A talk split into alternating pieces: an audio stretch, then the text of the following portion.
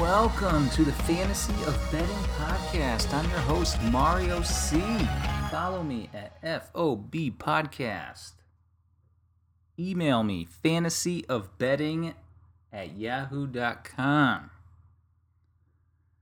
Sorry I wasn't around last week. Things got a little crazy. The holidays, work, sick kid. You know how it is. But uh followed me. I went 2 0 and 1 on my picks that I gave out. Super contest 3 1 and 1. I'm still within shot of possibly making the top 50, but I pretty much got to go perfect, which perfectly coincides with the super contest mini contest, which they gave out 10 or 15 G's to as many people with the best record.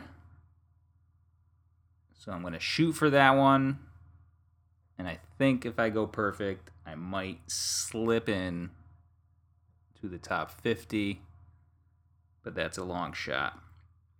I did well in DFS. I forgot to put that out on uh,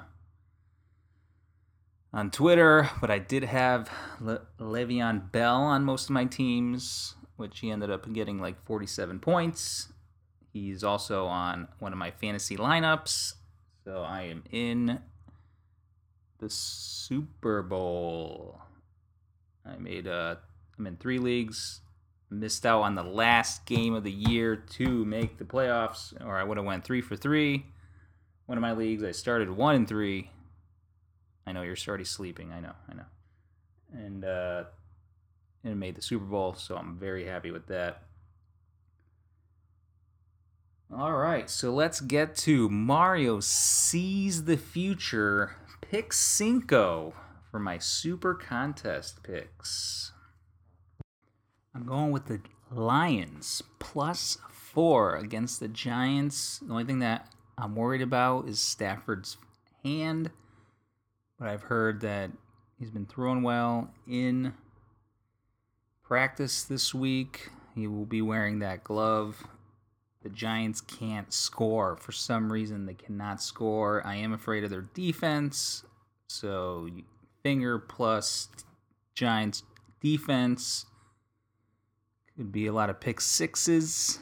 But I'm going to take the Lions, who've been playing well, even though I took their under at the beginning of the year. Four points seems like a lot for a team that can't score. So I'm taking the Lions plus four. I am taking Pittsburgh has been good to me, very chalky, but I am taking them minus three. There should be no AJ Green against the Bengals. The tight end Green had a, a bad week last week, but he should be able to bounce back. I think they just have too many weapons, and Le'Veon Bell is just out of control, and they should be able to uh, stop Hill, who had a good game against the Browns, but really hasn't done much the rest of the year.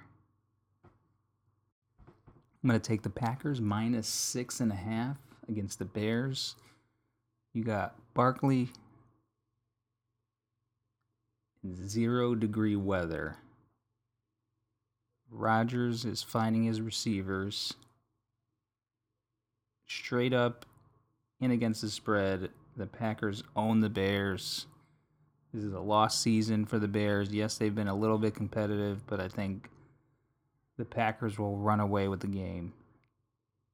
So I'm taking the Packers minus six and a half.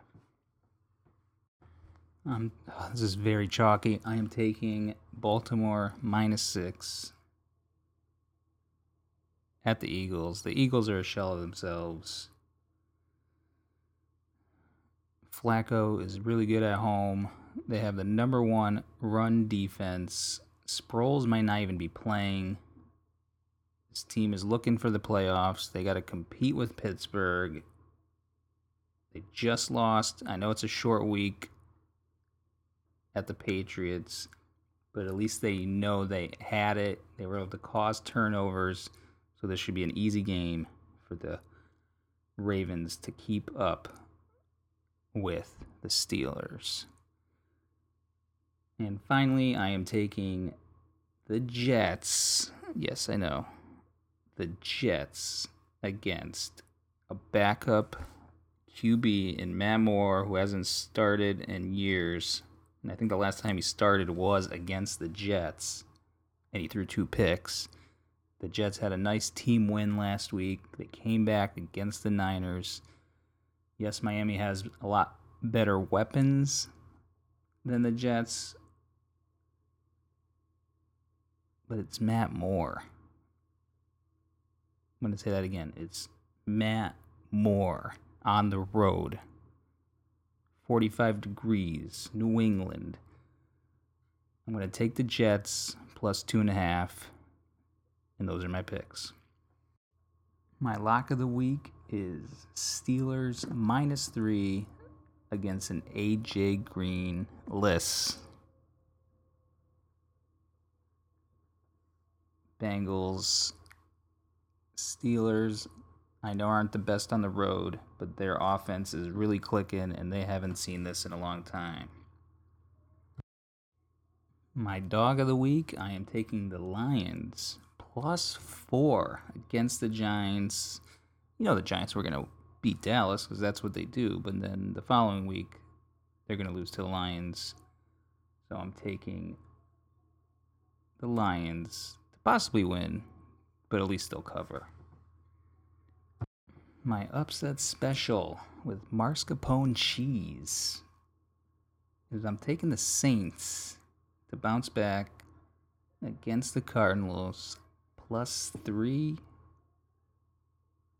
The Saints should be able to take down a Cardinals team that is just having a horrible season. DFS, I'm going to be starting Rivers, Smith, Matt Ryan is on fire, so you got to keep riding that train. And Kaepernick should have a bounce back game. Obviously, you got to have Le'Veon Bell on all your rosters and just figure it out.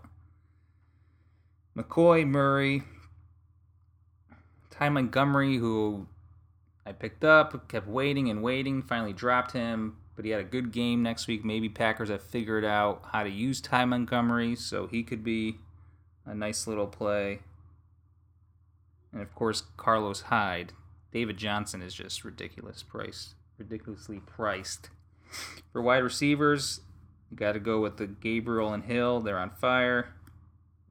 Alshon Jeffery's back. I mean, Barkley should be able to get him the ball, unlike Cutler. So maybe not a lot of people are going to play him. So that's a nice little play. Contrarian play.